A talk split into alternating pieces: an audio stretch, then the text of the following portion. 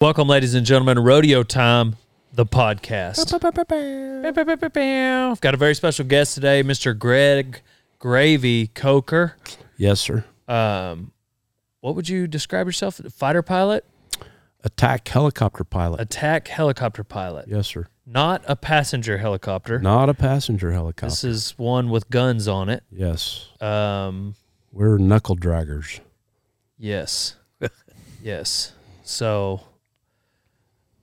yeah, pretty intense stories that we get to hear in this podcast. Um, it's we've done a couple military podcasts, and um, they're a big hit with you guys. So, Yeah. really enjoy getting to to talk to some of these uh, patriots and hear their story and why they go in, what happens when they are in, and uh, what they're doing when they're out. And what Greg is doing while he's out is he's wrote this book, Death Waits in the Dark, Six Guns Don't Miss. Yes, sir. And um, he explains the title, he explains some of the things in the book. And uh, so check it out. 100% of the proceeds go to uh, veterans Nonprofits. veteran nonprofits. Yes. So um, even if you don't feel like reading it, Yeah. it uh, if you if you don't read a lot of books, you could still purchase it and know that um, it's gonna it's gonna um, help out veterans. Yep. The the book though, what percentage of it do you think is stories? What percentage of it is like motivation? What percentage of it is? I mean, do you kind of cover it all? yeah, I cover it all. Your Yes, sir. story, My story. And it's the story of our tribe. It's Yep. not about me, it's about the guys I worked with. okay. Yeah. Yeah. So the uh, most of the story is just why you're in for Yes, sir. those. Yeah. You were in for 22 years. It most of the well, the book covers from 2001, so from 9/11 to about 2008. Gotcha. Yep. Yeah, pretty intense time in our country. So you can only imagine some of the stories you're going to get to hear. You've also got an Audible version. Yes, Audible and Kindle. Did you read it? I read the story. Yeah. I did. Did you add anything in the Audible version that you No, sir. occasionally sometimes when they do the Audible they're like, "Oh, I should have said this." Yeah. Well, the very beginning, it's a, it's an A8 shooting miniguns, so it really, yeah. Wakes you up. yeah. Gotcha. You're like, what the world was that? right. Yeah. Yeah. It's a pretty significant sound. I'm sure military Oh yeah. people like Oh, recognize yes. it pretty well. They replay it and replay it and replay it. yeah. Well, thanks for having me. It's an honor and privilege. Yeah, Dale. we're going to talk about um, yeah, just special operations. Yes, so, um, every operation is pretty important in the military. These Yeah. are these are pretty interesting stories that we get to hear from these uh, special ops and uh, one of the fighter man. I, just, I didn't realize it was a I didn't realize it was that kind of helicopter the whole time you were in. Yes, sir. Dang. and then we get to hear the story of Willie Yeah. in his Sunday afternoon. yeah. Yes, sir. So thank you for joining us this episode of Rodeo Time Podcast. Check out dalebrisby.com for the apparel line Rodeo Time. And uh, now on to the podcast. Rodeo time. Gotta get her on down.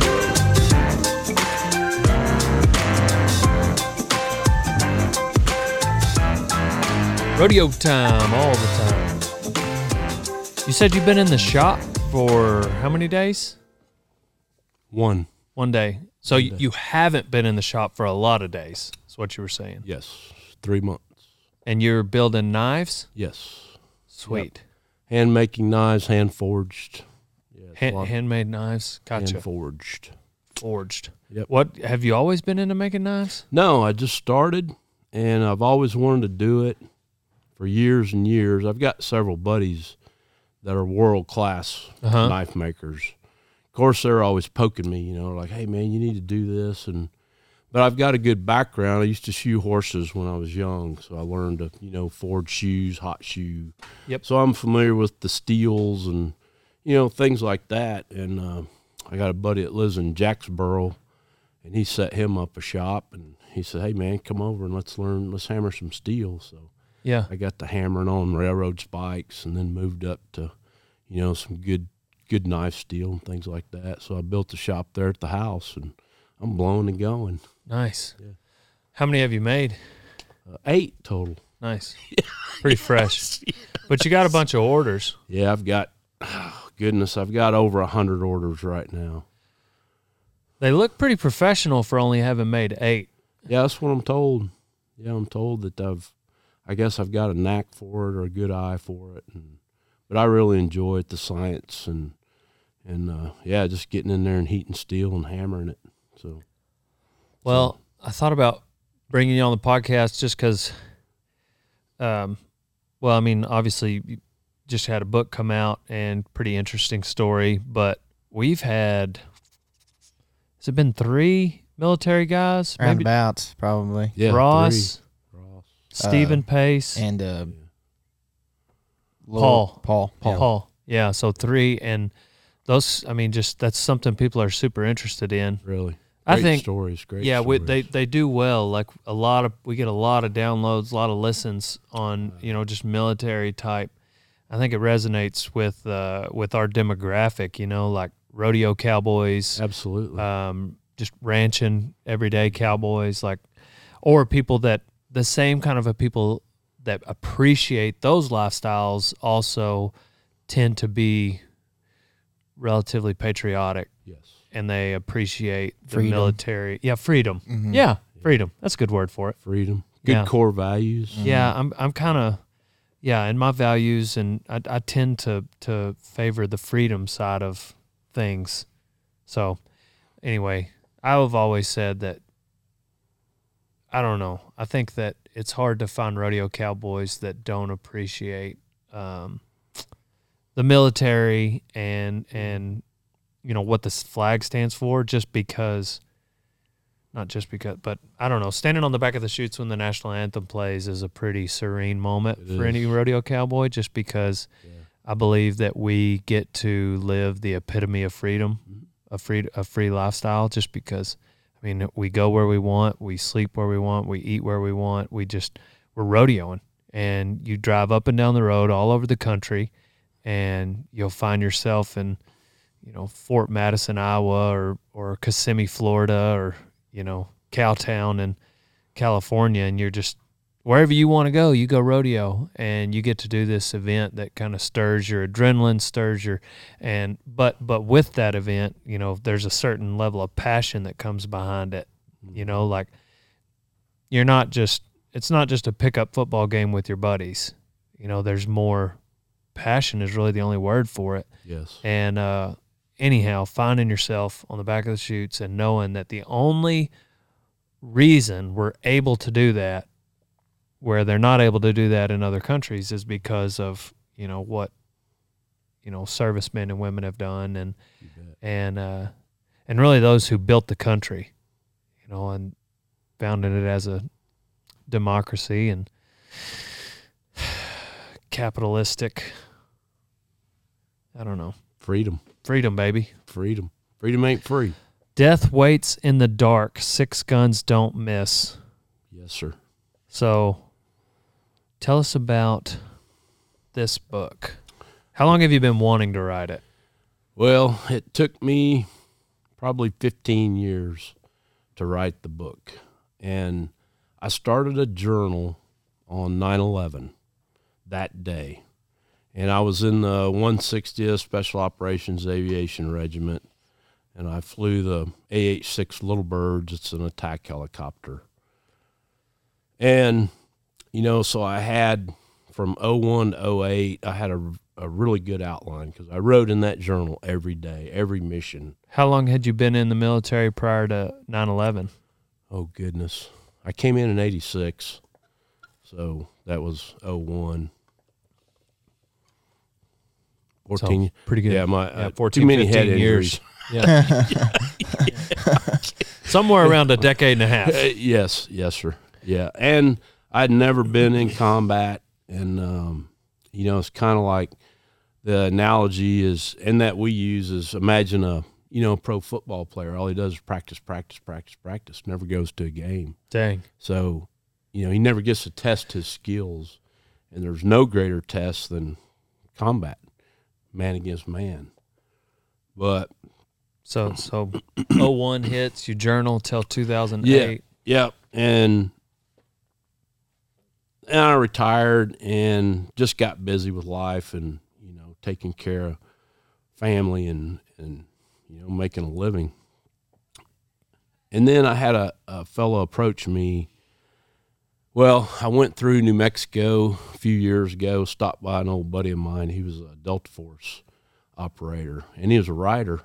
So we got we we set up all night literally and he was asking me about certain I got shot down in 2004 and that's kind of what I'm famous for, I guess. it's one of the few night stalkers that have been shot down and survived. But so he, I wrote some stories for him for some internet SOFREP and oh, there were a couple others. Well, they were they were very successful. I mean, they got one of them got like 250,000 hits and 150,000 hits on another one. So George Hand is his name, and he he was kind of my editor and helped me write write this book. So he started poking me quite a bit, and then another really close friend, Sergeant Major Kyle Lamb, a very well known Delta Force operator. He had written some books, and I used to work for him. I was a firearms and tactics instructor for several years, and he would my nickname's Gravy, and he would say, "Gravy, if it ain't written, it never happened." And God just put me in you know, all these places that wound up being historical moments. It wasn't by my choice or anyone else's. I just happened to be there. So I was, I started to contemplate, you know, writing a book. And I, you know, for me, one of our mottos is the quiet professional. And I just, I didn't want to be that guy. And I, it was, I had emotions in there and, you know, things dark places that I've been to over my life, and I didn't want to put that out there for the world to read and see and look at. So, but after a lot of prayer and talking to folks, and and my wife was my biggest inspiration. We were sitting there one night, and she said, "Hey, I want you to look at it like this. This is your legacy. You write this for your children and your grandchildren." That put the hook in me, and I started Yeah. writing the very next day, and I was done. And it took me 89 days to write the book. Oh dang. Yeah. That's not But that's all I did every day is just pounded away pages. Dang. Yep. So, um, 01 to 08, I Mhm. guess during that time you did obviously see combat. Yes, I had 11 combat tours in Afghanistan and Iraq. 11. 11. How one mu- in one in the stand and 10 in Iraq. What's Oh, in Afghanistan. Afghanistan. Yeah. Yeah. Yeah, the stand. Yeah. I, th- I thought you said the stand like a Deer stand. Yeah, well, I was I was envisioning like something at like one of those uh one of your uh airport kind of Ah, things, like something Yeah, maybe. yeah. Anyway. Um so what does death waits in the dark mean? Well, that's a Night Stalker motto. And we're Night Stalkers. We operate at night. And that's been that's been the 160th motto ever since the inception, since the unit started in 1981. So death, we bring death. We we transport U.S. Army Special Operations Forces, so Delta Force, and then the AH-6s, the gunbirds. We provide precision surgical close air support for the ground force. That's our whole mission in life. So it would be like specific missions where like they're doing y- y'all would do what for instance at night? Like what would be like something Yeah, it's. I'll I'll give you for instance in Iraq. So our our job was to hunt down, find, fix all the high profile leadership from Saddam's regime. So the deck of cards, maybe you've heard of that, but there were 55 bad guys, and some of them were Al Qaeda. But our primary mission every night was we would find, fix those individuals, and then we'd either capture them or kill them in Iraq. So all throughout the country. And this is stuff where when you say like it was an attack helicopter, so like were were y'all getting out of the helicopter? No. Okay. So nobody got out of it. So y'all would just like I mean like this helicopter Delta was guys going would like ride on. Planks. Yeah. Yep. Yeah, right. Yep. There's another. So uh, the AHs, the attack helicopters, are B company. The MH6 little birds are A company, and they're they're the little birds with planks on the side. And then the operators, the Delta guys or the Rangers, would ride three to a side, two or three to a side, and then they can get those little helicopters on rooftops or in alleys or really tight places. And then we'd bring a bigger force in on Blackhawks. So the, Blackhawks could carry anywhere from eight to ten guys, depending on the mission. A couple dogs that we'd use on target. So this one, so this helicopter is the one on the on the cover. That's Yes. the one that you primarily flew. Yep, So it's just you in there, it's me and a co-pilot. you and a co-pilot. Gotcha.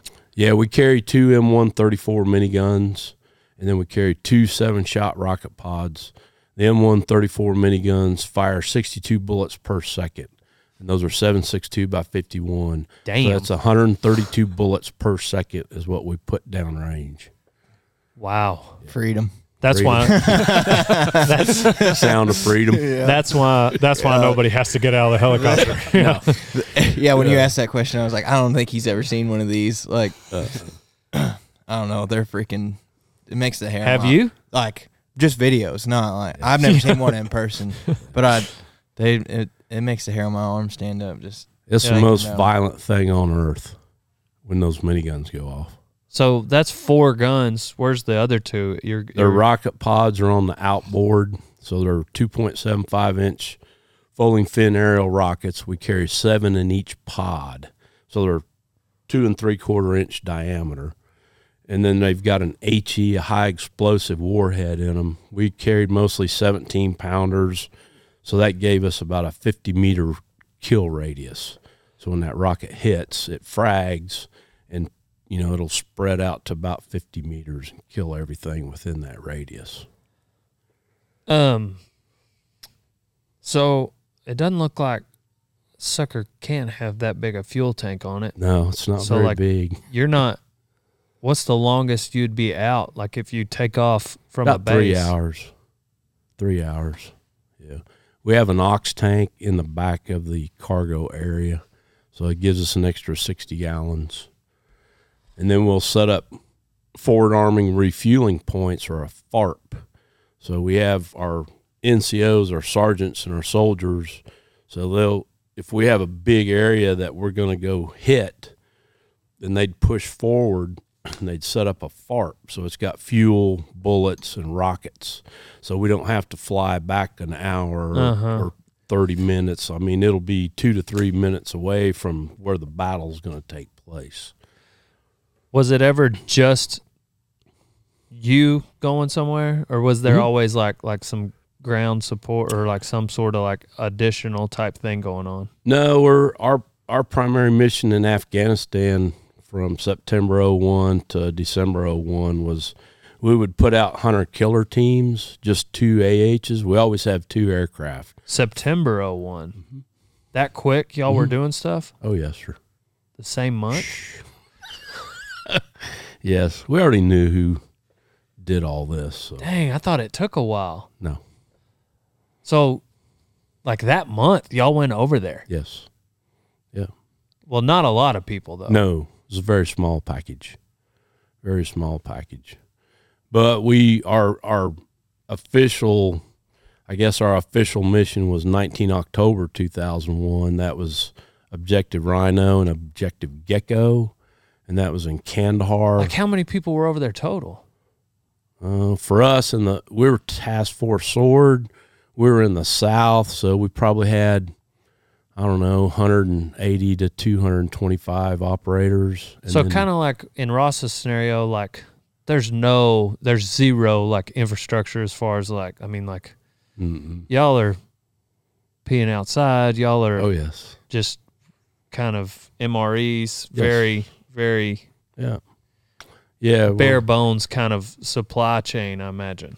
Well, no, we we are we have probably the best supply chain on the planet, just simply because we're a special operations unit. Right, but, But- you didn't have like We operate autonomously, but Yeah, but you know by you ourselves. You didn't have like a like a um, fitness center No. where you could hang out No, on chow a Sunday hall. afternoon, like you might see in some of the movies or Yeah. something. Like PX after we'd been over there for nine years. yes, sir. Um, dang, I didn't realize anybody was over there that quick. Mm-hmm. Um, Yeah, we got there pretty quick. so were you one of the first ones over there? yes, sir. Yeah, sure was. And that was in y'all went to Afghanistan first, right? Right. And then to Iraq, and then back to Afghanistan. February 03, we we deployed. So that's what Ross would have been. He was one of the first ones in Iraq. Mm-hmm. Yeah. Yeah. That's okay. I was trying to remember. Yeah, because Yeah, I wanted to tell him that I didn't want to pop his balloon, but we actually were the first ones into Iraq on 19 March, and then the rest of the force went, pushed on 21 March. Yeah, But our mission, again, we operated alone by ourselves, just two AHs, and then we had an MH little bird go with us. So if we got shot down, or you know, they could conduct combat search and rescue for us, or yeah, they could watch our six o'clock while we were servicing or shooting targets. But it was it was a really good package for what we were doing. We did that for two nights. So we hit early warning radar and early warning sites because the force was coming on the twenty first. So that's that's just kind of what we do. We sneak in. What was your- the bad guys? What was your first interaction where you're pulling the trigger? Like, Well, I had a dual role in Afghanistan, and I was the I was the fire support officer for the task force. So I was in charge of of all fires. So a helicopters, fixed wing, cruise missiles, whatever came into that country, I would plan and coordinate for that weapon system to get there. There's a lot of planning and and uh, deconfliction that has to go on because you don't want aircraft flying into bullets or missiles as they're coming down into the theater. But again, it, it was a very small package. And for instance, well, my my first physical trigger pull in a little bird was as in October of 01. However, I was dedicated an AC 130U gunship. So that's the big C 130 with a 105 millimeter cannon, 40 millimeter Bofors, and then a 25 millimeter minigun or a Gatling gun. So I I started going in into September, first October to set the conditions for the force. So we reconned routes for helicopters. We hit early warning targets. We hit radar. We hit, man, we just hit hundreds of targets prior to our big mission on 19 October 01. so right, but so I'm thinking like, I mean, you've been in the military 15 years. Mm-hmm. Like that's just all you know. Yep. You're, it's within a month of 9 11. Mm-hmm. So even, you know, if you're three and a half years old or older as an American, like you're still pretty pumped up. Yes. Whether you're on the left or the right, whether you like everybody was in agreement. Like Yep. we need to shoot the shit out of some people. Yep. Um, Yeah, But- we were angry. yeah, everybody was pretty, yeah. Pretty angry. Um, but so I'm saying, like, in addition to the fact that you'd been 15 years in peacetime, what was it like that first interaction? Like, yes, you're going uh-huh. through. I mean, like you've been training a lot, so I'm Yeah. sure your training kicked in. I'm I'm sure you weren't nervous about executing, you know, what you were supposed to, but just like.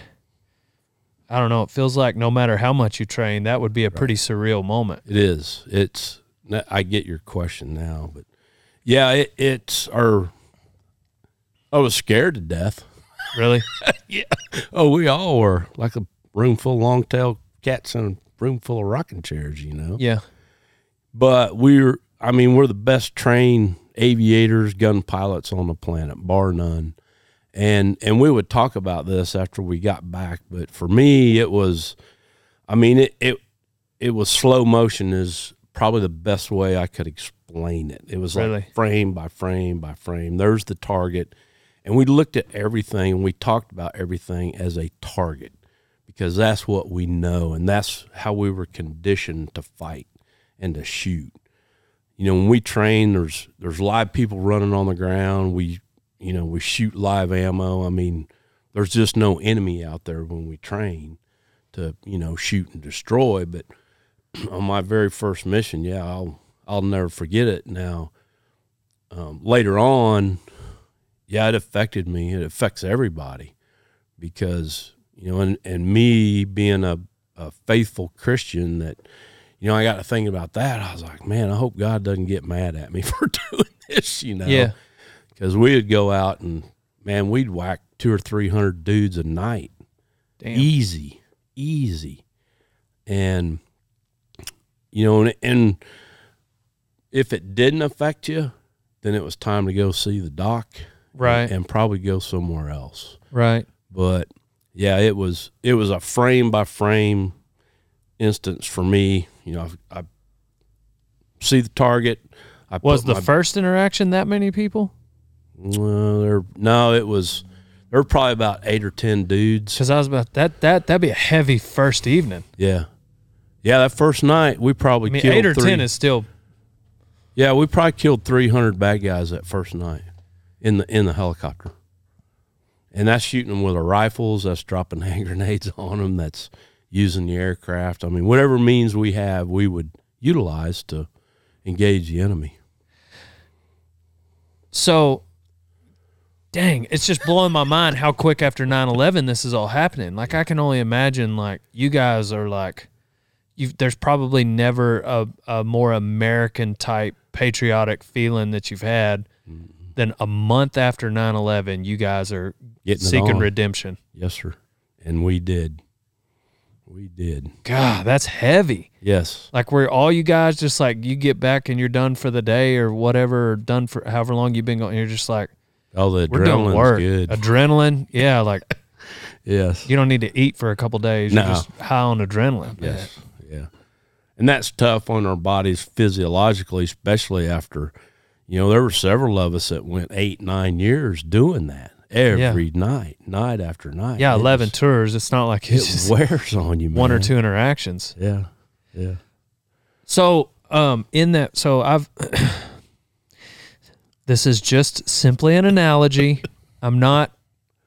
I'm not trying to compare the two, but like, there's a different feeling being on a bull rather Sure. than fighting bulls. Sure.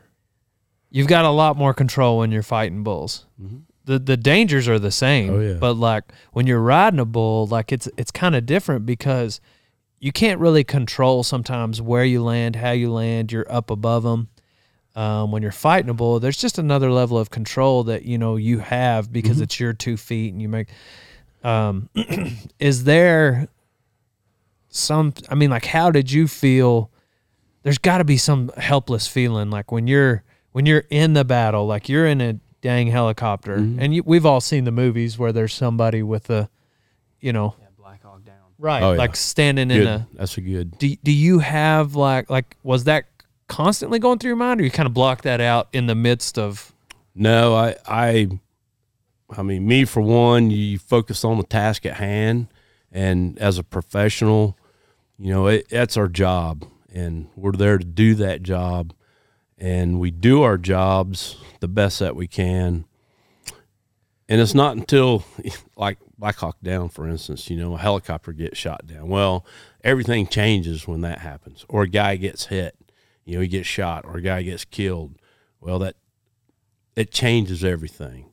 So we have contingencies, you know, we train, train, train, and then, you know, we, we have these, if something, if this happens, then we'll do this.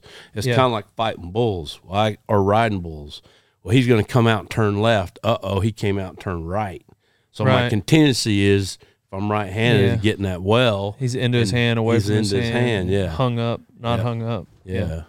So that's, I guess that's the best way I can I explain. ca- there's that. got to be moments though where like maybe there's a pause in the fight and you're just hovering or there or you get some eerie feeling where Mm-hmm. Sure, it's just sure. like okay It's too I got quiet. to either move I got to fly somewhere different or land or do something You just because You bet. Yeah, that's that's with us all the time. But I'm sure that's probably why you were one of the first ones over there. Like, okay, Mm-hmm.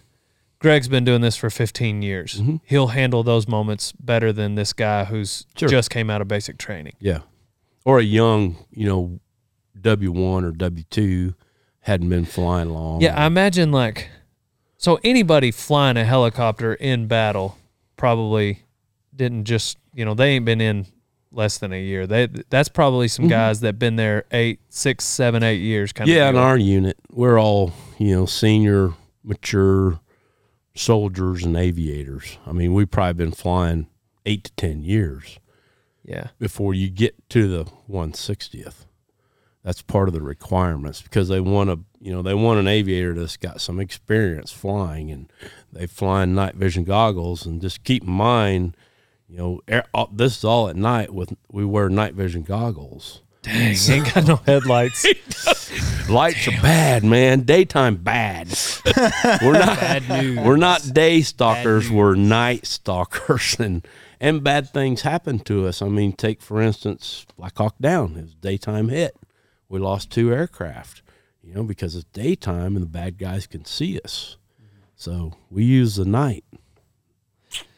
Um, so another thing about riding bulls, fighting bulls, like especially eight years of it, you know, you get to the point where you can look back and think, man, I probably should have, you know, like you like maybe you're looking at a picture of something from eight years ago, like having been in it eight years, it's just like you know 19 different things you could have done different that day. Sure. Was it like that? Like looking back at your first experience, was You it bet. like like wow, I was really I could have been in a Oh, bind because I didn't know this, that, or the other. You bet. Yeah, I pushed the air, I pushed the target, and and I did on one instance. I I pressed the target because I got target fixation because this was somewhat new to me, you know, and I was kind of observing my work.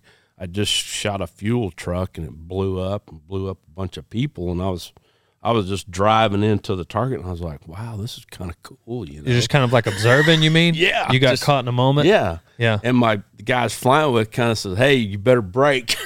so Hey. a break, is, you know, Asshole. break away from the target. Yeah. Yeah, so Do absolutely. do y'all have like, like, do you have like video footage of all of it as it's going down so that Yeah, you can, well, not from our aircraft. We'll have assets overhead that, Gotcha. that video this. Yeah, we don't have the room, or we're very limited on weight, and uh, you know we're all pretty big fellas, so yeah, yeah. But they'll they'll put an asset up overhead to to video Gotcha. and to watch us. So if something does happen, then they can call and say, "Hey, we need we need some help out here." So, right. Yeah. yeah, Um, yeah, and it's you know I I've used bullfighting and bull riding as an analogy, and I I looked back and I was a calf roper and a bulldogger in my younger days, and I would think back to those. You know, what if? You know, what if? You know that steer runs out ten yards and sets. You know, and then I'm like, ah, you know, what do I do? I'm down in the down in the well, getting ready to run up on the steer. I rope a calf not the way it should have been roped. And so you're kind of thinking on the run because you can't stop and say, okay, hold on. right. You can't start running. over. Yeah, you can't start over. you know, and you can't, you know, in combat, you can't say, hey, stop, you guys. I need to Yeah. think about this for a second. Right. But yeah, it's, and it, and it all goes back to your training. I mean, I don't care if it's hitting baseballs or riding bulls or broncs or roping calves or flying a helicopter. It's, it's all about training, training, training, how you train how you, how you set your mind, you know, to, to the task at hand that you're doing. How much of like your, you know, so you trained essentially for 15 years. Mm-hmm.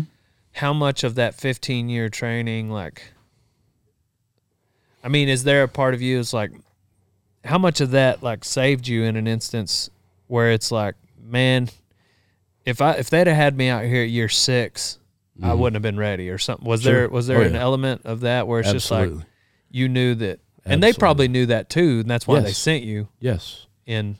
Yeah. Our commanders have full faith and confidence in our abilities. Right. they know that we will, you know, one do the right thing, and do do the job that we're trained to do. On the other hand, though, and which is a a point that Ross brought up, which was a, a really good point, like when all you guys go in there, special forces or not, Mm-hmm. nobody had really seen wartime. No, none of us, none, all the guys in you know our little unit, we were all cherries. We had we because all the Mogadishu guys were gone, retired, and Did moved on. were there? and I'm not trying to act like I wouldn't be one of these guys. I probably would be one of these guys. But were there people even like on the special forces level, like once y'all start seeing like, you know, combat that they kind of got exposed, like, man, they probably shouldn't be there. Yeah, there are a few. Yeah, you bet. Every man has his limits. Every man has his limits. And so For sure. because there's just nothing to compare it to. Mm-mm. You know, it's like today, No.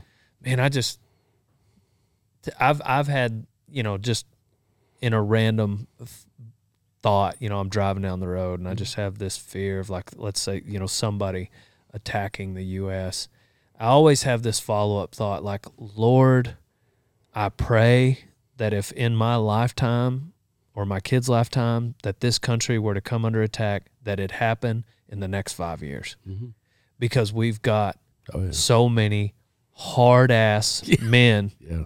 that have seen battle, Yep. that are alive, that are, are ready to You bet. to like right now. you bet. And in 20 years, They'll they're not gone. they're going to be gone. Mhm. And we're All going to be soft. and Yeah. we'll We're gonna be soft. again. And I'm sure there'll be some people that rise up and are ready, but Sure like damn, if they if we were going to get attacked, like wouldn't it be nice Yeah, the If, next like, five to ten years. the next 5 years they were to make that mistake just cuz I mean like there's people right now still alive that could go back in that there's there's damn movies yes. and books Yeah. written about that people would go back in and just be like, okay, no, no, no, you got to do it like this. Yeah. No, no, no, no, don't go in that direction. Yeah. All right, watch. They're going to come around this building, like with Ross, you know. Hey, they're about to come over there. And then they come over there and they shoot. You know, like Yeah. that's pretty invaluable. Mhm. It it's it's and and on the flip side of that, man, it's just heartbreaking to think of like early on in that war where people had to learn those lessons the hard way. Yes. Just absolutely heartbreaking. Yes. It is. It's an ugly thing. It's the most terrible thing that a man can ever witness. And and with that being said, you know, like I saw a, cli a clip of Eddie Gallagher, you know, Mhm. the other day. He was talking about like I just enjoy taking evil off this earth. Yep. And that's how you rationalize it. Absolutely. Absolutely. Yeah, and I I mean we all thought of ourselves as crusaders. I mean, As you should. and we were we are and we were i mean and i try to educate people that you know they'll say well you know this this thing started on 9-11 oh no it didn't it started in 1096 Yeah. the 11th century when the king of france sent the templar knights to jerusalem to protect the trade routes against muslim terrorists Yeah. that's a fact and it'll never stop ever because there's five generations on the ground right now yeah. people that hate us. So yeah, it's it's uh yeah. it takes some dedication. Yeah. It and- just happened too in a Jewish synagogue. yes, and right here down the road from us. Yeah. So yeah, Dang. So you did end up on the ground at one point. Mhm. What happened there? I don't want to reveal too much of the book, but yeah, yeah. Well, it was a daytime mission. Hmm. Go figure. and uh, yeah, some special some special operations guys had gone out, and I'll keep the story short, but well, you don't have to. they had um we okay so we this was in 04 and we were fighting in fallujah amaria which is south of fallujah about 15 miles So Ross is there and yeah ross during is- this time. yeah you bet 03 04 For those of you listening, we did a podcast with my uh, traveling partner, college roommate. His name's Ross Sherrod, I shared one of the first Marines in Fallujah at the time. He would have been in been baghdad too yeah, he was Yeah. there when they tore the statue down. Were you there when they tore? The, Mhm. Yep. yeah Dang. we were we were operating all over the place so, anyways, you're in Fallujah. Yeah, so we hit we hit some targets in Fallujah the on the night of the 18th and got some intel off of those targets. There's some other bad guys we were looking for. So one of them was supposed to meet in Fallujah at a house at 10 that next morning.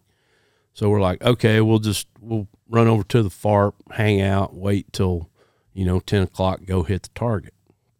So we did we stayed at the FARP in our in our aircraft just because it was daytime and the ground force, the ground, the Delta guys just they don't want us flying in the daytime because they know what happens. So they got they got a bad guy off that target. So we got some more information from him. Another dude we were looking for was down in Amaria. So they said, "Hey, Sergeant Major said, hey, you guys go back to Baghdad, get some rack." And we've been up for a couple days. And uh, he said, We're just going to drive down there, hit this target, kill the guy, and come home. I said, Okay. So about noonish, they had put out a radio call. They, they were in a tech, troops in contact, TIC. So we, we jumped in our aircraft to go help them and uh, got there on station. They're in Amaria. Yeah, flew, I don't know, probably five or six minutes, but I mean, from the second I cranked that helicopter, the hair stood up on the back of my neck, and it, it was it was the wild wild west. That's the only way I can explain that area. I mean, there were bad guys everywhere. Al Qaeda. They were, you know, everybody had come to Iraq to fight the Americans. Is it what's the terrain like? Y'all in a it's city? flat desert. Oh, y'all are out in the open. hmm And then there's little villas, pockets of these little villas, you know, with eight or ten buildings or houses Okay. or whatever.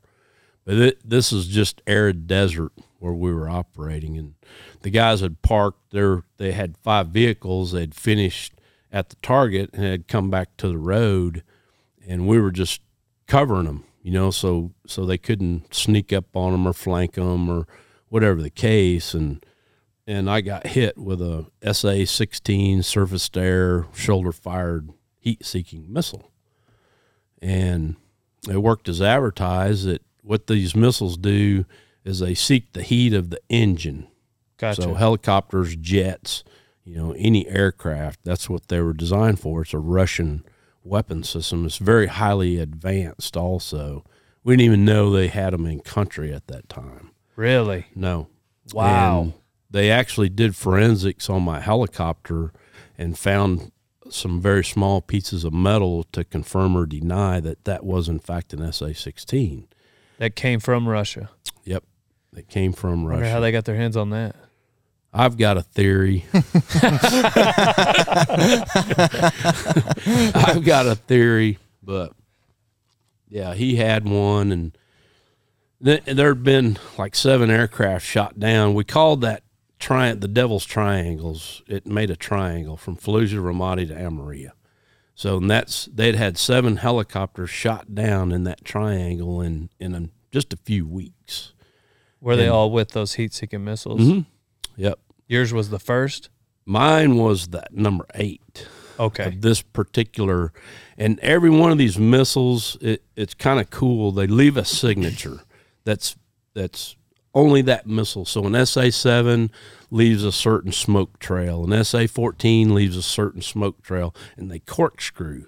So it's either a big wide corkscrew or a tight we we look at pictures and videos of these things. So if we do see it we're like that's an sa14 or yep that's an sa7 and two of the guys, two of the Delta guys, had seen the shot and told me that it was an SA-16 that had that signature, real tight corkscrew, kind of grayish black smoke, and that was, you know, that's the signature of that missile system. But they did forensics on the aircraft to confirm. It's it. crazy, like the kind of the information you think you have in your brain.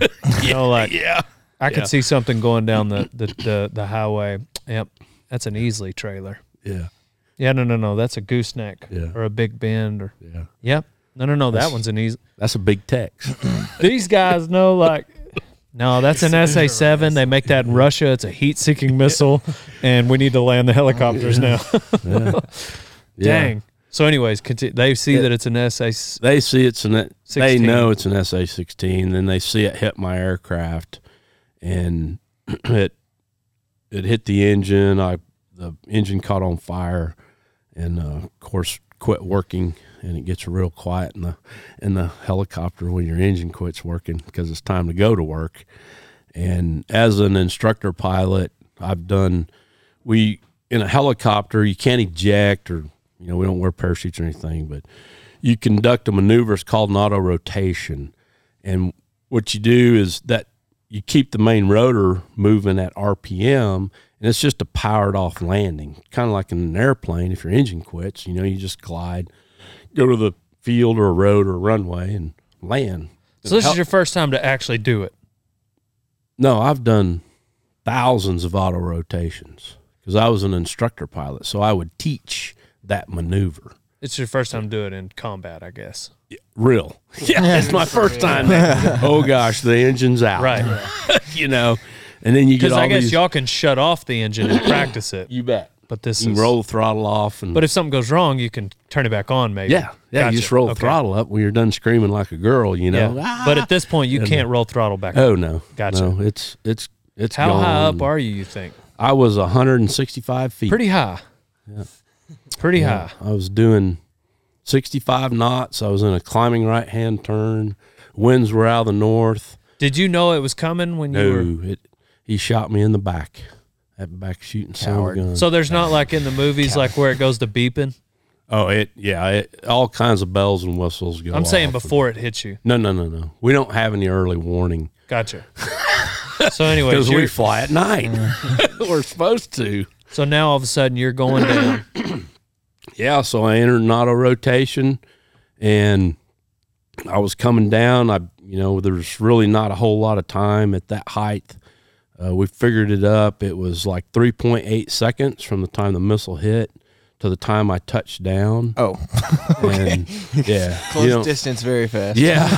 There's, I mean, you're landing right there. There's Yeah. no gliding and you know, Three looking point seconds. Three point eight seconds, Wow. and then Is there a So there's a world within. I mean, you've got to execute training in under four seconds to survive, Mm-hmm. To survive. this landing. to live. Like there, there's not a world where it's just like you can just let go and you hmm. still live. No, You don't execute properly in Or 3.8 eject. seconds, right. you're dead. You're dead. So so you made it. Yep. Touchdown. it was beautiful.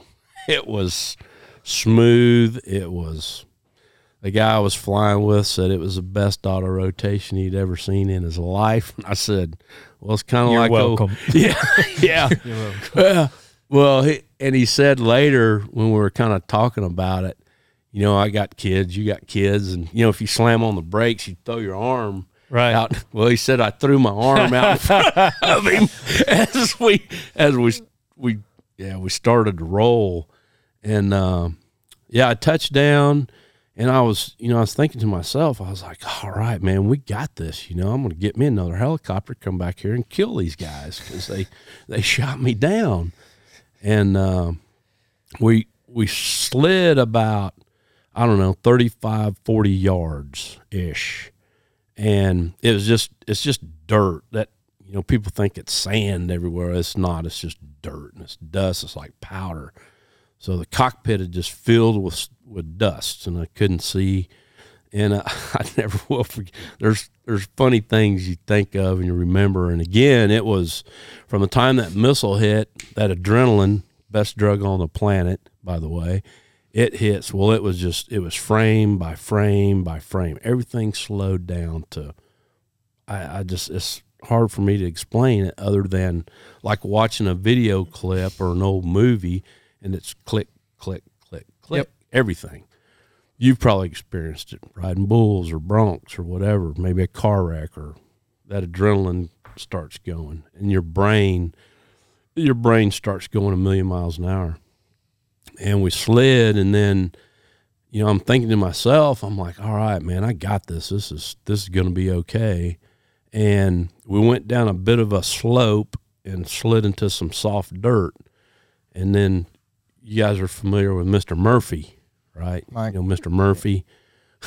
So mr murphy raises his ugly head and the i remember the helicopter coming up and i'm you know i'm kind of just pushing back in the stirrups is the best way I can explain it.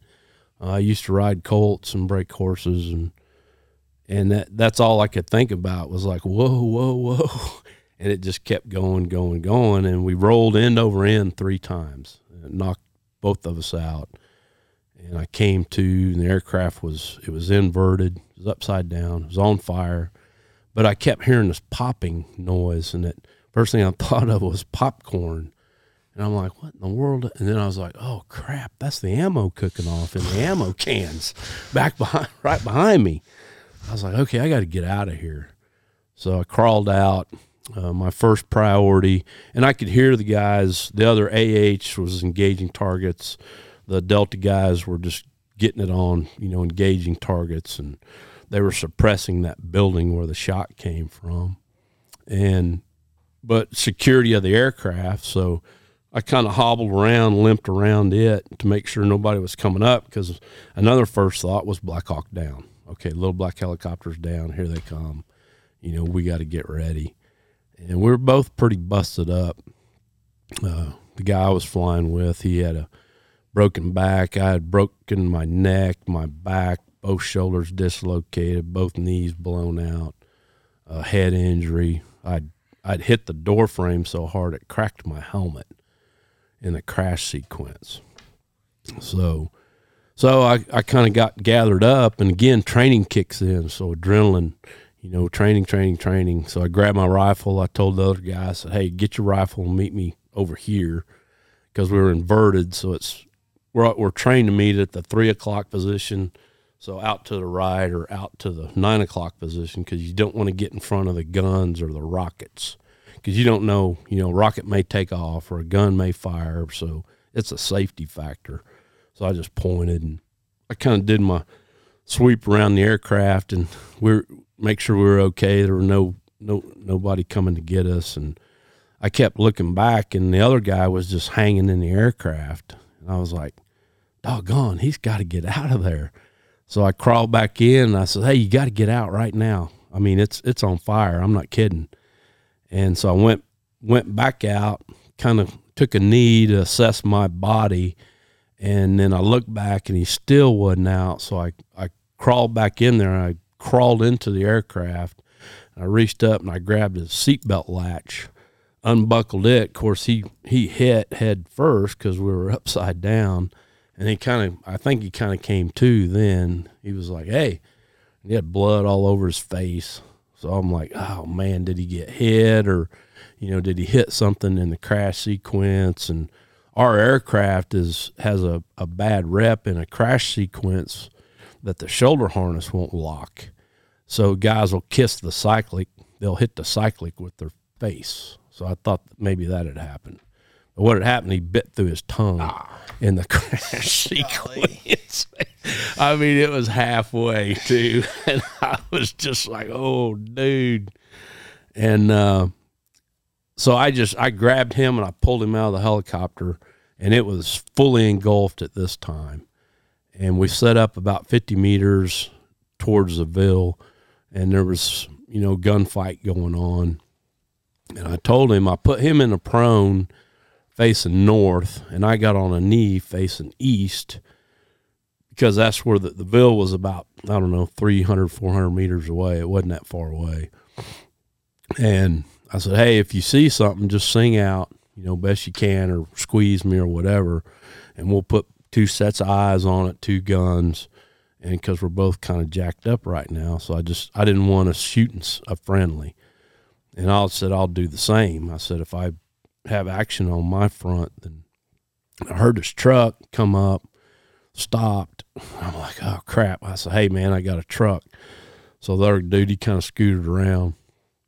And then uh, I saw this, I saw a ball cap, then I saw a head, and this dude was running. Then I saw a beard, and I was like, oh, I know him. so it was one of the Delta guys. It was Chaz.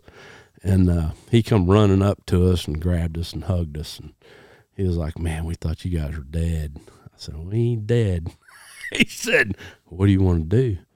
I said, I'm going to go find that son bitch and kill him. He's like, get in the truck. Let's Yeah. go. So we spent the next six hours in a gunfight right there outside of Amaria. Yeah. It's another day in the office, man. Dang. Helicopter burn up. Yeah. So I guess your shoulders went back in. Mm-hmm. Yeah. Is that the first time you had dislocated them? Yes. Yeah. Yeah. Did they ever come out again later? No, they didn't. Yeah. No. Yeah, I had like five surgeries on the left one, four Oh, on the oh, right they one. they they surgically made sure they weren't Mhm. going to come back in. Gotcha. yeah, they put anchors like I don't know eight or ten anchors in each one. And yeah through the series. I've had over thirty surgeries. Yeah. Thirty. Damn. Thirty. Uh, in October was my 39th. Wow. Yeah. Over forty pieces of titanium in me. All from that crash. hmm All from that crash. All from that crash. Yes, sir. Yeah, Wow. God is good. He's got a plan for me. So Mm. you had a good landing, Yes. Yeah, it was perfect. and it was it was textbook. thirty nine surgeries. Yeah. Old Murphy, he raised his head. Yeah, if I hadn't have, it, and you know, went back and we looked at it, but yeah, there's soft dirt in the skids. What happened? That momentum, the skids just stuck, and that's what propelled us. In Gotcha. over in. Yeah. But that helicopter it was designed to break up if it rolls. Uh, Howard Hughes developed it back in 1957, and we are still flying that thing today. Of course, it's been upgraded. You know, it's got more rotors, bigger engines, uh, more technology, but same helicopter, man. They flew in Vietnam, same exact one. But the tail, it kind of looks like an egg when you look at it from the side and some of the guys still call it the killer egg. But it'll it'll just roll, and the tail boom breaks off, the rotor system breaks off, and just it, and you're safe inside that cockpit. Yeah, Did you? uh How many different like engagements do you think you had in eleven tours? over six seven hundred gunfights total. Oh. Yeah, yeah, we were busy. It's like two, two years straight. Were there a lot of guys? Like, how many guys like had seen that that many in your in like? Oh, all of us were pretty much, yeah, yeah. All of us were, you know, pretty much on. I mean, uh, target wise and mission wise, it was it was about the same across the board. Yeah. Yeah. As far as special operations guys, yeah, like special ops yeah, guys. I got you. Yes, good point. Yeah, we. I mean, we hit targets. We worked every night, every night, and you know, it's nothing. I mean, that's that's just our mission. And from you know, oh, in Iraq from 03 to 06, you know, we we were just our job was to find those high value targets, the leadership, and to kill or capture them. So you know, where where they are is always, you know, their guys protecting them, and I mean, there's going to be a gunfight every mission, and we do five to seven a night, different oh, targets. Oh dang! Yes, sir. In the winter, so it's dark longer, so we have more operational time. So we could hit six, seven targets, maybe eight in the winter, whereas we can only hit four or five in the summer because the darkness was shorter. Yeah, I've got uh I'm going next Monday to uh um do a podcast with uh Marcus Luttrell Yeah, I and know his Marcus. brother. Mhm. Good dudes. Did y'all you ever interact with them? No, sir. Yeah.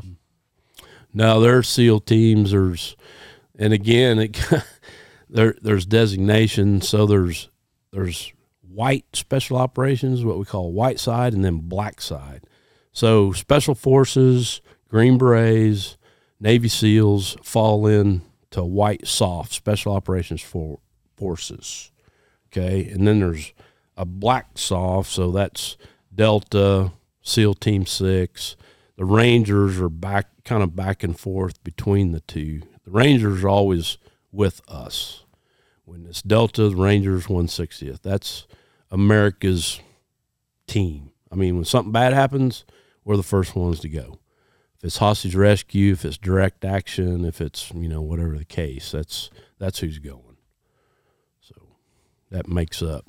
If that confuses you even more, but yeah, there's there's kind of two different sides, and we didn't work. We didn't work with Green Berets, Spe- Army Special Forces, or Navy SEALs, the regular you know SEAL Team Two or whatever. What uh what interactions have you had with him? I just met him. I met him years ago down at a, a gun manufacturer down in Leander, Texas. Yeah. Yeah, yeah, we're shooters. And, yeah, nice guy. But yeah, I saw him down there a few times, Yeah. and I'd seen him, you know, different different events. Right. Yeah. Gotcha. Yeah. Yes, sir. When was the when was the your last um, deployment? I got back in March of 08. What March made you what made what made you decide that was your last one? My boss told me it was time to go home. Oh. Because I was so I was busted up and hurt. I'd come home. I'd go do a tour. I'd come home. I'd get a surgery. I'd PT, physical therapy, and then go back and do a tour. I'd come home. I'd get a surgery, and and our surgeons had, our docs had a plan for me, you know, because I told them I wanted to keep deploying. I wanted to keep doing my job, and it's crazy. We all thought, you know, if we weren't in theater, we are like, oh man, we might miss something, you know. Yeah. Yeah.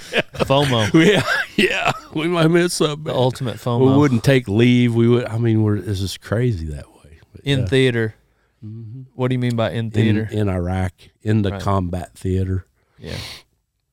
Yeah, but yeah. So, old man came up. My boss came up, put his arm around me one day, and says, "You've been all you could be. It's time to go home." And I told the guys, "I'm, I'm no longer." An asset. I'm a li- I'm becoming a liability, and that hit me on my last tour. I mean, it drove it home. I could fly, I could do my job, but if something happened, I wouldn't be much good. I mean, I could probably lay on How the do you ground. mean? Just because of my injuries and Like you weren't going to be able to like run as Yeah. fast if you had yeah, to I couldn't out. carry my buddy, you know, and that's part do of you what we do do. you I mean in that last tour like you really feel like you legitimately couldn't or you're getting to the point I'm where you think you the- might not could. I was getting to the point, yes, and the other guys recognize it too. And I told them, I mean, we all watch over each other. right. And, So I uh, realize you're talking about special forces, so Mhm. like it's a different. I'm just curious if it's just kind of like switching from an asset to a liability. I mean, that's a bold statement, you know. So like, I wonder if it's like, you know, a civilian's definition of a Mhm. liability is probably different than what you Yes. were talking about at that point. you bet. Yeah. You bet. Yep. Yeah, I my I was focusing, you know, pain would take a lot of my brain power, I guess is the best way to put it. And you know, you just suck it up. There's a lot of man. Sure. distractions, I Yeah, guess, distractions. because of the yeah the the pain, the you know, you're I mean, you're hurt, you're rodeoing. Well, I got to go, man. If you take that right, You know? if you take that that one crash out, how much longer you think you had you could have gone? Oh man, I could have gone as long as I wanted to. But we were all tired. I mean, we and there were 8 of us, I think 7 or 8 of us from our little company of 24 operators retired in into 07 and first 08. So over a third of that combat force, we were just tired, man. We were wore out Yeah, and I'd been hurt, and the other guy that was with me, he got out because of his injuries. Yeah, so you had been in 22 years. mm-hmm. twenty-two. Yes, sir. How old were you when you went in? I was I enlisted when I was twenty-five. Yeah, I was older. Took me a little while to figure out what I wanted. How to long was do. it before you started flying? Uh, it was nineteen eighty-nine, so I was twenty-nine years, when I yeah. went to flight school Mhm. as a warrant officer. What were you? What was what was your job before? Before I went in the army, No, before before you. I was an infantryman. I got you. Yeah, in the 101st Oh, dang. rifle bullet launcher. How often does something like that happen, where you get to, like, where a guy goes from infantry to flight school or something like? But a lot of guys do Uh-huh. from for the warrant officer program in the army because you don't have to have a college degree I got like you. Air Force, Navy. Uh, they're one of their selling points. The army is from high school to flight school. You can literally an 18 year old can submit his application and he gets selected. He'll be find himself at Fort Rucker in flight school as an 18 year old. Is it pretty tough? Yes. Yeah. Yeah. Yeah, it's hard. They're probably even tougher on some of y'all since they do know you didn't, for instance, go to college. Mm-hmm. Sure. Yep. Yeah, but it's good. It's good training. I look back, I wouldn't change anything. I wouldn't get. I didn't like getting shot down. Yeah. that kind of hurt. yeah, yeah. But no, man. 39 surgeries. Mhm. So you're very familiar with like the I've got a room there in South Lake. golly. Yeah, it's all good. It is. I've What got was it? You got what? great surgeons. Yeah. Great surgeons. What um I'm just kind of intrigued at like I mean that moment when people realize this is for them or this isn't for them. Mm-hmm. Just because it's something that again, just an analogy, but like people that like want to ride bulls for instance, like it looks simple Sure. on TV. It's only eight seconds. Broncs. How hard could it be? Broncs probably more so than bull riding looks pretty simple, especially like if they're like, well, I ride a horse all the time, you know. Mm-hmm. But it's actually much different than what it appears to be on TV, you know. Yeah. Um, I imagine like being in the military is the same thing. So like, just like, what did you see in guys like when you're hire when I'm hiring somebody? Like, you just never know Mm. they're they could have a great interview, they could have a great resume, they could have a great first couple of days, but You it just takes a couple of months to realize if they're going to cut it, you know? Yeah. Like and so I imagine it's kind of the same thing like some of these young guys that come in there that had never seen it Mhm. like Absolutely. Absolutely. And then on the flip side there's probably some guys that surprised you and be like, Oh, yeah. "Man, I thought you were going to be Yes. peeing down your leg, but you're a Yep. freaking warrior." Yeah, there there were some that Do you I have any instances of that that you remember like being surprised at somebody? yes. Oh yeah. A few. Absolutely. Yeah, I was like, okay, man, this guy he's I'll go to war with him. I mean, he grabbed up his rifle and went to shooting bad guys with effect. Maybe they even surprise And- themselves. Yes. Yeah. And there are a few that, you know, they're like, I was like, holy cow, man, I thought this was the baddest mammer jammer on the planet. Can you think of any specific examples of somebody surprising you like that? Hmm. It's kind of a, a specific no. question. Yeah. I mean, we're all highly trained professionals and you, you're always being reviewed. Right. a ground guy or a, a aviator. You're always on a check ride. You're always being reviewed by your superiors, by your leaders. There's no room for mistakes, and if if you make one, you get fired. I mean, if a guy has an, a negligent discharge with his weapon on the range, you're gone. We can't afford that. Yeah, I mean it's Dang. The standards are extreme. It's it's hard to. I always used to say it's hard to get there. It's even harder to stay, because I would say to myself, "Why am I here?" I mean, these dudes are, you know, they're the best on the planet. Right. But I I worked hard, and you know, it's all it's in your heart. And the big thing that we look at is that a man does he never quits, ever. I don't care how bad it gets. You just can never ever quit. That's what we look for. Right.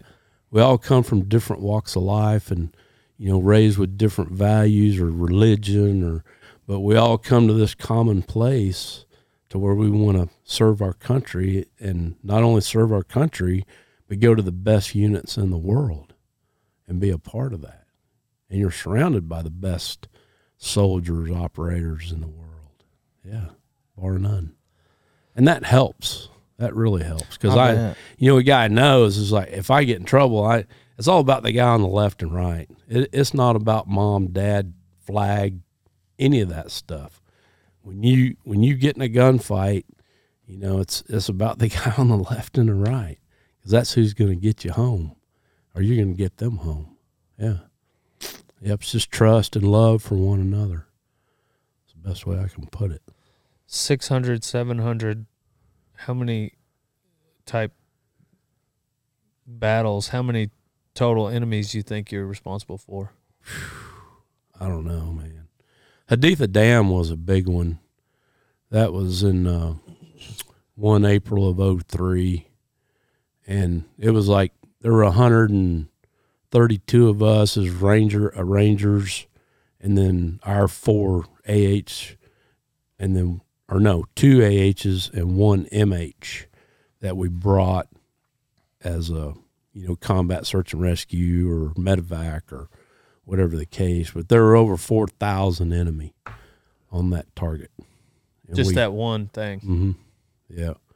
And they, I mean, I saw reports. They told me we killed between 800 and 1,200 dudes the first night. We were there seven nights, seven days. It was I like the Alamo. I can't remember the movie, but there was a movie about a. Uh, God, I want. I, I can't now. I can't even remember the actor's name, but he was like the um, IEDs or whatever, and he was uh, The Hurt Locker. Hurt Locker. Hurt Locker. Yeah, Hurt Locker. I never Uh, seen it, but Man, it's good. It's intense. So were there any like special jobs like that that you like? Well, I guess you didn't haul people. Mm-mm. Gotcha. No. No, we only haul, you know, the special operations guys. That's it. And they have they'll have EOD guys or you know But guys you that go for- personally did. I mean, I guess occasionally you might end up in flying one of those helicopters, huh? No. No. So you were always in one of those. Yep, always on, in on your attack. book cover. Yes, sir. Gotcha. Yes, sir. Always attack. You might have just been around a helicopter that hauled them. Mhm. Yeah, yeah, you bet. but Yep. like, but you never interacted with some. I, I don't even know what other specific jobs there. I mean, like that's like a specialized thing. Oh yeah, it is. Like yeah. that's probably not something anybody is just like I'm gonna go do this. You know, like you probably I, you're they've got my just like, utmost respect, man. I'm That's you an know, intense put on situation. a suit and go walk up to 500 pound bombs or you talk about like make a mistake yeah. yeah, You're like and you're fired. Like they don't have to fire you. They don't if you have to make a fire mistake you. there. No. Yeah, those, those you make a guys are mistake, something you don't know else. it. never- know. yeah. someone else's problem. Yeah. That's what my buddy told. He's an, he's an EOD guy, dive school, really? dive guy, and he said if you make a mistake, you don't even know about it. Yeah. Yeah. true. It's someone else's kind of like problem. like like Ross, Dear like Ross Smith. saying, uh, "It's funny when you duck when you hear gunfire because Yeah. the one you needed to duck for you don't hear." No. The one that gets you, you never hear it. Um, dang, just shot down the one time. Yeah. Eleven That's tours. all it needed. That's right enough. yeah, yeah. but I'm saying like Yikes. 39 injured, 39. Damn, Surgeries. Dang. Yeah. Is there any story that you wanted in the book that you didn't put in there? Couple. Yeah. because they're classified or because No. Uh uh Just uh Was there anything you did? I may want to run for office one day. I don't know. uh, Yeah. Was there anything you you did do classified? Not in the book. But I'm saying like just in general. Oh yeah. This yeah. is the play. You can tell those here. We won't. yeah, it's safe. we'll edit it out. We'll edit it out. We'll, we'll turn the camera Blythe, we're gonna tell some classified stories. Just edit them out. Yeah. Dang, that's crazy. Oh my gosh, y'all! We just we're and we're back. Yeah. I mean, I can't believe Mr. can't believe- Coker, FBI. Yes. we need to talk to you. How many of those? How many of those? What? How many? How many like instances would be like fall under classified? Oh, several. Really? Mm-hmm. Yeah, that's part of our. Did you know they were going to be that before you went into Mhm. them? Yes. Yeah. yeah. I guess the biggest one was. I guess I can put it out here. Is how I got in the army. Um, it was a a very kind judge. gave me two choices. And that was back when they would do that. Oh, so this is the biggest story that wasn't in Didn't- the book that yeah. you not the biggest classified. no, no, no, oh, here no, we no, go. no, Here we go, no, no, no. No, I won't. I won't So talk you- about you had- classified stuff. You had two different options. The judge said you can either mm-hmm. go to. Military or go to Huntsville. So is is the reason Rodeo down there. is the, the or Huntsville? Yeah. Dang. So that just hit you, did yeah, Huntsville. Like that's not. You don't just kind of go to Huntsville. No. No. Man, I would have been in the army. You My ass would have been in the yeah. damn army. Yeah. Did he? He did. He chose that branch. You couldn't have like chosen your own branch. He did. I, I'm almost positive he said Army. Yeah. Yeah. Is We the, were going to hold up a train on horseback. Oh. Wow. I'm not kidding. The- Yeah, good, there were that- four. good thing they caught you in the planning stages, huh? well, we were on our horses on the railroad tracks when Oh. my buddy's dad was the sheriff. He got word of it and showed up with about 20 of his buddies. Did those three get the same thing the judge Yes. said? Yes. We all chose wisely. Yeah. Dang. I, did they? Did I guess they? uh Well, you were. Did they just do their four years and then they're out? Mm-hmm. Yeah. One, no, another guy stayed. He he. I was the only one that made a career of it. Yeah. But I I came home on leave like nine years later, and it's back when we had phone books, and I I looked him up. The judge or your, the judge. I looked up the judge. He lived in Longview, had retired there. And I went to his house and knocked on his door and screen door, you know. And he came walking up and he stopped and he opened the door and he goes, The train robber. I said, Yes, sir. And I sat there for probably four hours and chatted with him. And he told me, he says, I knew you boys. I knew you had it in you and you just needed some guidance. yeah. So we had researched it, hadn't been done since 1939. We're gonna be the first ones. Two brothers uh, just outside El Paso. Yeah, we'd be on every page, front page of the paper throughout the world, is what we thought. we were young and Was it a passenger Kelly. train or was yeah, it? it was an. Amtrak coming out of Marshall. Wow. Don't tell anybody that story though. But that didn't go in the book. I was like, uh, yeah, I might want to run for commission. Don't tell anybody day." that story. Like, take it out of the podcast. no, you can. Keep Oh, okay. It's on a. I think it's on one or two other podcasts I did. Oh, okay. Yeah. Well, that makes me feel better. They, suck, they sucked it out of me. yeah. What made you want to fly helicopters? I'd always wanted to fly. Uh, my father was in the Air Force, and when I was a very young kid, you know, so I was around aviation, and then a child of the '60s and '70s. You know, I watched the Vietnam Yeah. War on TV, the helicopter war, and I just had an infatuation. I think with flight. They're and, cool. and especially they are. helicopters and and really it was it was my only avenue to fly because I did not have a degree when I went when I went in the army. Ah. yeah, so the warrant officer program, yeah, it worked for me. Do you fly it all now? Yes, yeah, I fly for Sick. Helo hog hunts All right, that we do. that's pretty sick. Yeah, yeah, we're having one here in Graham in March, seventeenth to the twentieth. Y'all should come out. It's good fellowship. Meet some real American heroes, and we'll probably yeah, have a take veterans, huh? Mhm, we take veterans up. We killed over 400 pigs last year. Golly. Does it make you have flashbacks? Like, No. all right, we're engaging the target. No, no, I don't have flashbacks. I feel like I hate pigs as much as well, Oh, not, not as much as I hate Al Qaeda, Yeah. but like it probably they're rivals. Yeah, Yeah, yeah. I freaking hate pigs. I do man. too. Massive. If I you too. if you don't hate pigs, you have not driven through their hog wallers enough in your truck. Uh-uh. Man, I had to get the front end of my truck replaced like two or three times. Or go fix fence. Golly. Looks like the moon. They just tear stuff up. it looks like that's what I try to explain to guys when they come.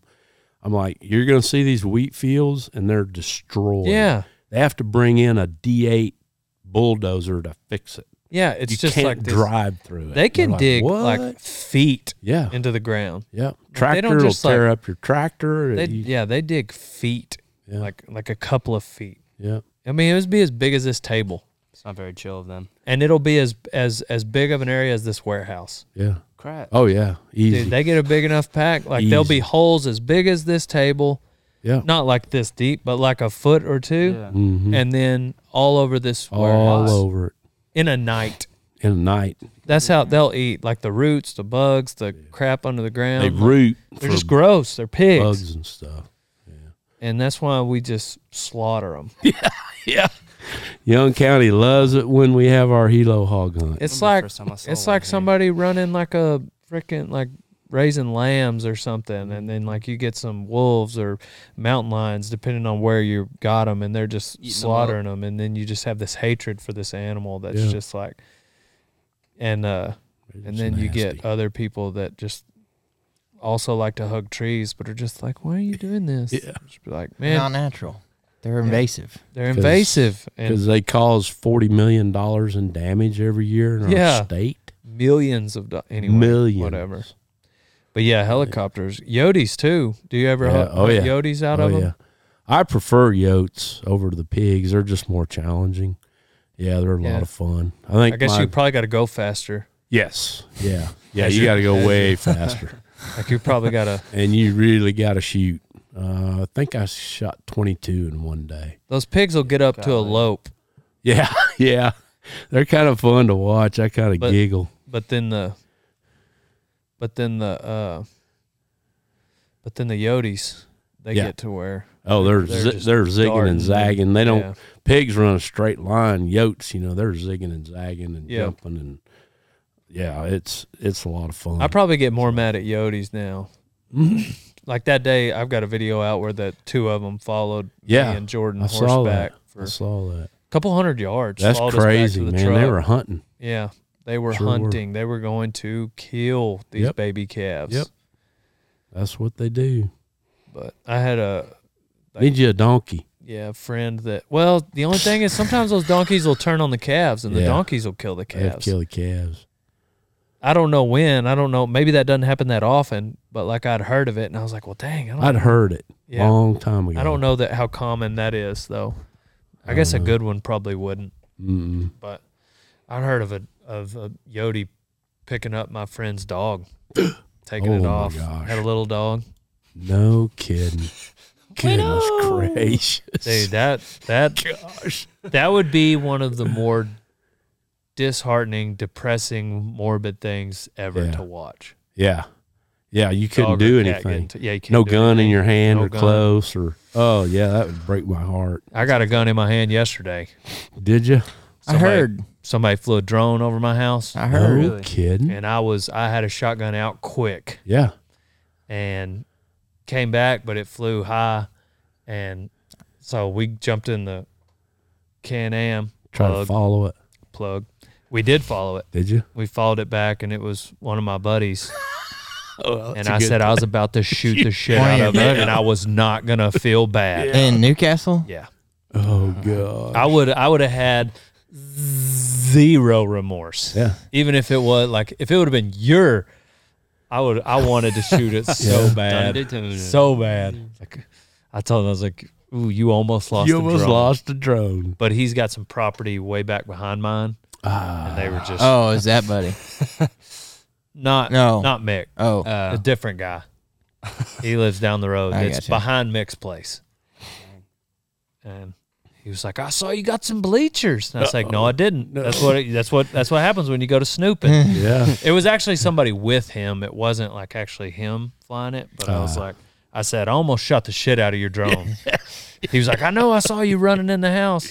It's like you oh would have. no. Well, God, it pissed me off. Yeah. yeah, that would make me mad. Yeah, I'm that'd not gonna make me lie. You know what I mean? Like, Like, I'm just chilling out there. I could have been naked out watering there. some Like, trees. I've been watering my trees. Yeah. I don't know. Gardening or whatever. Yeah. Yeah. Anyway. Yeah, I don't like that. Anyway, I uh, Joe Rogan shot down a drone. Yep. Out I, of I would have done the same thing. He shot down a I drone. would have. I will if somebody. I'm puts telling one over you, me. like it would, like I would be. I may more get my excited. drone though, and you know, and just dog fighting. I would have been, yeah. I'll shoot it. Yeah. Yeah. I was, oh, gosh. Did you guys have to do any training for that? Like, like fighting another force with helicopters or anything like that? Oh yes. Yeah. Air to air. Yeah. Yes, sir. Did you ever Yeah, you bet. experience Man, in that was- I used to pray to find a helicopter. Yeah, I bet. I did. Because that But y'all be, never did. Mm-mm. Well, No. hopefully we don't have to go back Yeah. because I now you pray now it's- you would have to fight against our own helicopter. Yes. Yep. yes, sir. We would. Have they figured out how to fly them yet? I saw No. one video of them. They're not just like, compared to. they're just going Crashed across it the in the runway and they ocean. crashed it. Yeah. they're like just like Nuts. trying to figure it out. It's just like it's like sideways and just done. Yeah, I bet. What a Those are hard. Like it's probably a lot harder to fly a helicopter Yes. than an airplane. Yeah, I it's bet. way hard, harder. And our these aircraft are even harder than. That's There's- what surprised me. Like they won't let you fly an air as a warrant officer. They wouldn't let you fly an aircraft, but you can, or like a airplane or a jet, Mhm. but you can fly a helicopter. Because I've always heard that they're, it's a lot harder. It is. Yeah, I fly both, and helicopters definitely. You have to move all your right hand, left hand, both your feet are always moving. Mm-hmm. If you move one control, all the others have to move with it. Whereas an airplane, you trim it up, Mm-hmm. Yeah. sit back, drink your coffee. You know, There's no whatever. autopilot on. There's no autopilot. What happened with uh, Kobe Bryant's helicopter? It was. eh, I don't have all the Right. you know the reports but when that first happened and this happened to me is that whoever was in charge of him or whoever owned that aircraft or whoever was paying for it forced him to do something that he wasn't capable of doing yes and It had he to fog, huh? yeah, he, he and there's you know you you have to learn to fly instruments. Okay, so you get an instrument ticket and you have to practice it a lot, a lot, a lot, because you get you know you get in the clouds and it's just a whole different world. You get spatial disorientation or whatever the case. So you have to you have to trust your instruments because that's all you're looking at. Yeah. That's it. You can't see, so you're flying by instruments. And he hadn't been the last I heard, he wasn't current in instruments. So he, you know, he just flew into the mountain. Unbeknownst to him, he couldn't see it because he was in the clouds or the fog. So yeah, yeah. I've had commanders try to make me do something that I wasn't comfortable with or wasn't capable of doing. Yeah, I would just land. I'd be like, nope, not doing it. I'm landing right here. That's another nice thing about a helicopter. If the weather gets bad, I can just land, Yeah. you know?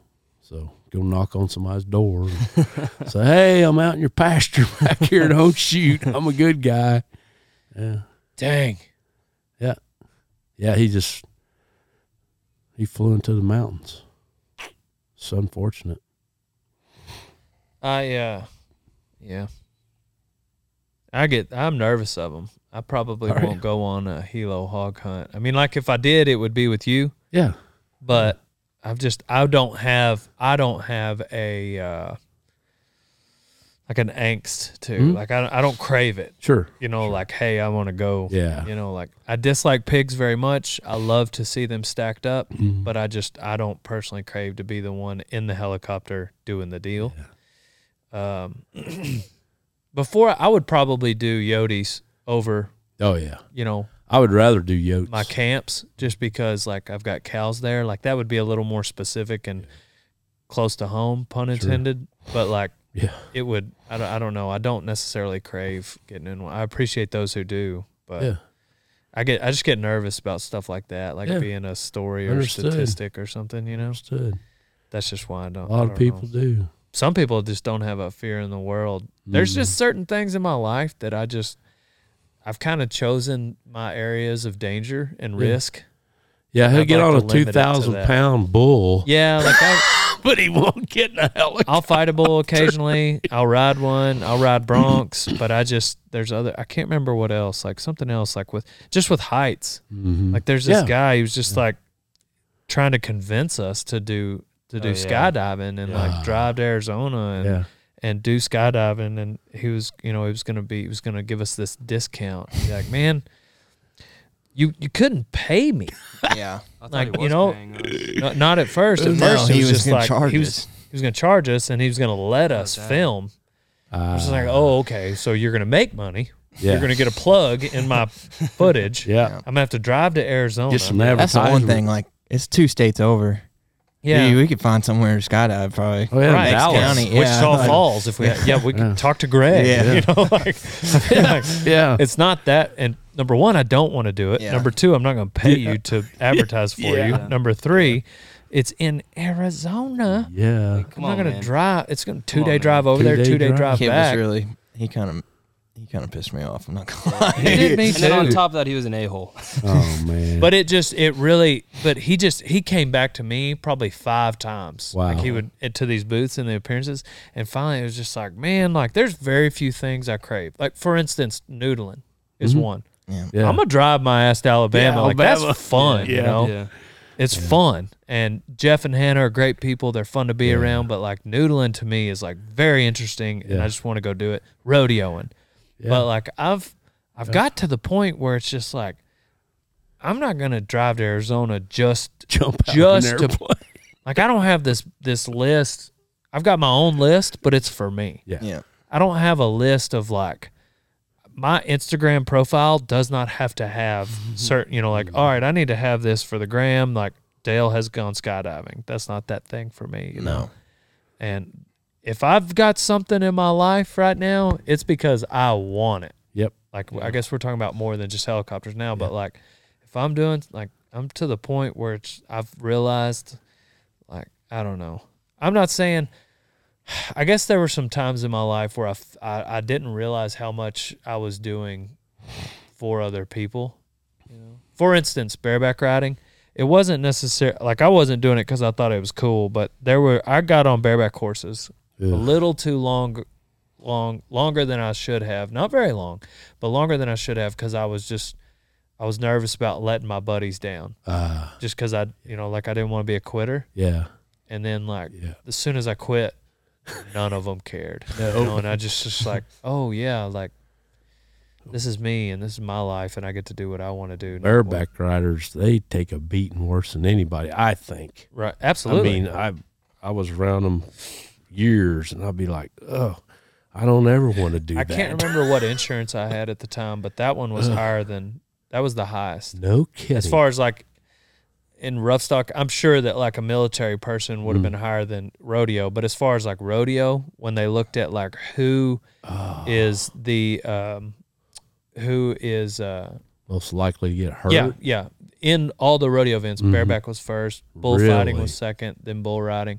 With this particular insurance company, Wow. I believe it it. was like bareback and bullfighting were one and two. I'll be darned. Huh. But anyway. Yeah, don't do things because for other people's approval. Yeah, no. no. So, anyhow, y'all got Yeah. any questions for our man? I was just taking it all in. yeah. I always thought it would be cool to be a pilot, Yeah. but it's- I think it's cool to be an intern for Dale Brisby now.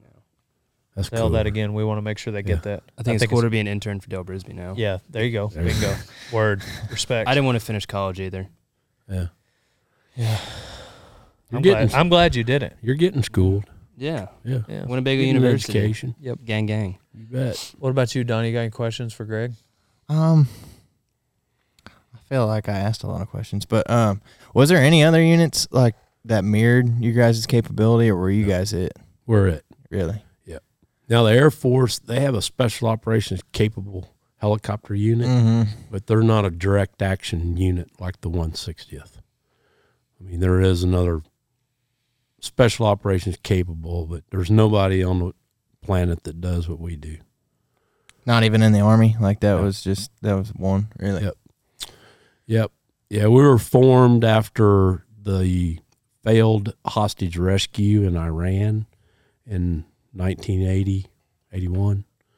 And the Delta Force commander at the time, Sergeant Charlie Beckwith, Colonel Beckwith. So after that failure, because it was a mixture of Air Force, Army, Navy, I mean, it was just, it was terrible. So Colonel Beckwith went to Congress and says, "Hey, I want my own Army helicopter unit to support Delta." They're like, "Roger that." So 1981, 160th was formed, Night Stalkers, and the rest is history. Where did the number come from? Where did numbers like that come from? Like 160? Yeah, they Because there's not 159th.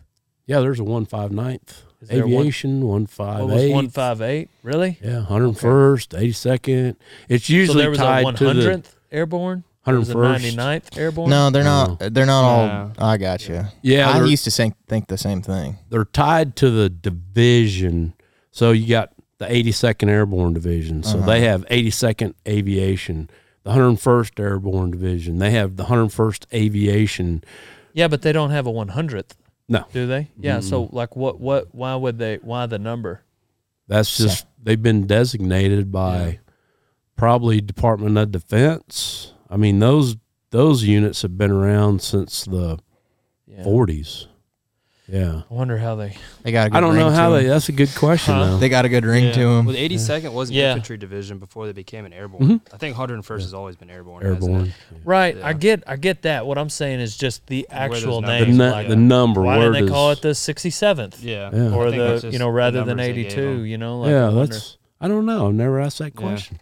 That's a good I, I've always wondered it. Like every time someone says it, and then somebody will be like, "Oh, that like, man, Yeah. man, he knows the 101st. I wonder if he knows the 102nd. Yeah. I wonder if Yeah. he knows. What's like that that's about? what goes through my mind. First Marine Division. Yeah. Yeah. Second Marine. I'm gonna. I'm gonna find out. Yeah. um, well, we usually end each podcast with uh, some life advice. So Yeah. I don't know what. Never ever quit. Ever. I don't care what you do. If you're digging ditches or riding bulls or you're a doctor, med school, whatever the case. That's that's kind of what I've lived by and I was brought up by some extremely hard men, uh, farming, ranching, cowboying, and that's what they always had said to me and taught me and a few of them had been World War II veterans. But yeah, never quit, ever. If you don't, you're gonna win eventually.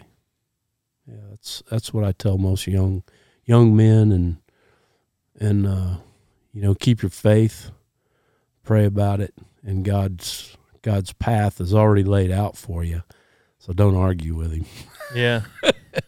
Yeah, when he knits us in our mother's womb, it's done. It's done. Yeah. What you got, Donnie? Uh, take a chance. Columbus did. Yeah. there you go. Willie? Life's a garden, man. Dig it. Dig it. Make it work for you. Make it work for you. Yeah, you gotta Make put that grow. part in there. I can't quote movies like you can. I can't get them exact on. so. Grow. Laughter is the best medicine, unless you're treating diarrhea. I almost found that out the hard way yesterday. Uh oh. That's why you didn't want to go to town with Willie. Oh no. no, I we were we were somewhere. Poor Willie. What? Me and Cole, we were going to town to eat with Lisa. Yeah. She just she invited us. We Yeah. were standing there, and so we were going to town, and It's when I was we walking back over out, trees. and I see Willie walking down the road. And he was like, "Is that Willie?" It's like, "Yeah." We back up, and we were like, "You okay, man?" He was like, "Yeah, I'm going over here to water the trees." Yeah, he seemed kind of bummed out. And Yeah, I I was was like, watering "Oh, trees." well, I watered most of them. You want to jump in, go eat with us?" Well, I don't want to ditch them other guys. Oh. And I was like, "What other guys?" And he was like, "Well, I left three at the house." Uh-huh. And I was like, "Oh, well, I, I, I respect that, but I mean, they also could have gone with you to water these I trees. I I'm sure they the won't be. trees. I I'm sure they won't be offended." And he was like, "No, I don't want to ditch them, but uh, Oh. if they could go too." I was like, "All right, well, I'll call Lisa." So I leave. I called Lisa, and she was like, "Yeah, they can come." So I called Willie, and I was like, "Oh, this is good news." Hey, Willie, they they can they can come. He was like, "Oh, good, I'll call him."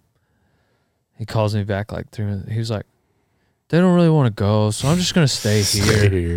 I was like, Do you want me to turn around? He was like, No, it's okay. I'm just gonna water trees. Well, I get back home and they all got Sonic and didn't get me anything. Oh, that's sad, man. Holy smokes. And Donnie's like, "Why are you so bummed out?" I don't know, maybe Sonic. because my friends are crappy. You said you were going to Lisa's. no. I was like, "Well, I'm probably just gonna stay Oh, here now. poor Willie. Water some trees." Yeah. I told what'd him. I told him I was gonna water the trees the day before, so I What'd you have for dinner? some mac and cheese. Mac and cheese. I did not know you were coming back. If I would have known you were coming back, I would have ordered you some Sonic. That's hilarious. That's hilarious. funny. It just, it just was just added to. I was like, I'm kind of pissed off now. That's like three times. Like you were like, I don't want to. I mean, it's not your fault No, either. it's not. I was just. But it's just funny. He was like, No, I don't want to dish my friends. don't I don't. wanna- want, I'm not gonna go with you at all. and then I come home to find out. And then they were like, No, we don't want to go. So then he had to miss out again. and then they got without him. You got to miss out three just Made me times. think like, why? Why am I? Should have just got in the car and went. It was all just a misunderstanding. It was communication.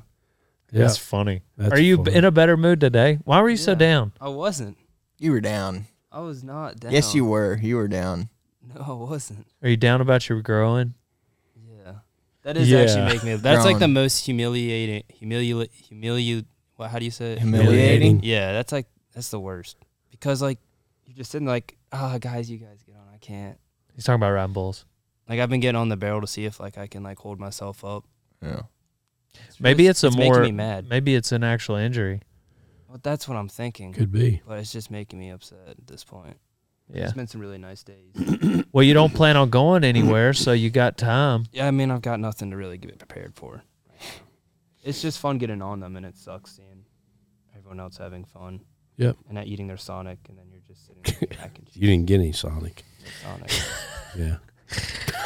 Oh shoot. You said you were going to Lisa's. whatever, dude. You did. It's whatever. I'm garden. I'm digging my garden right now. All right, I'm I'm cool. I'm cool. Well, check out the book. Uh, Yeah, I Death waits just- in the dark. Six guns don't miss.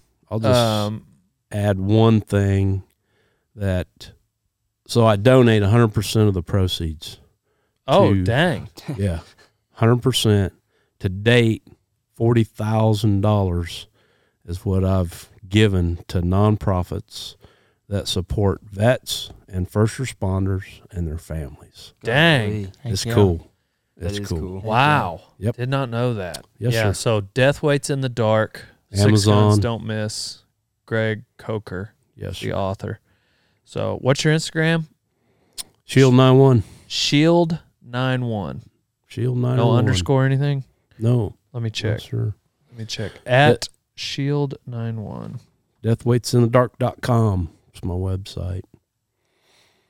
Yeah. Yep. S H I E L D nine one. Shield So- 91. Yeah, check out Mr. Coker. Check out this book. Hundred percent of the proceeds go back. Death waits in the dark. Um, yeah, and if you would uh, like to be notified of when these podcasts come out, just text the word podcast to 940-353-0890. And uh, now I believe we are on to the next one.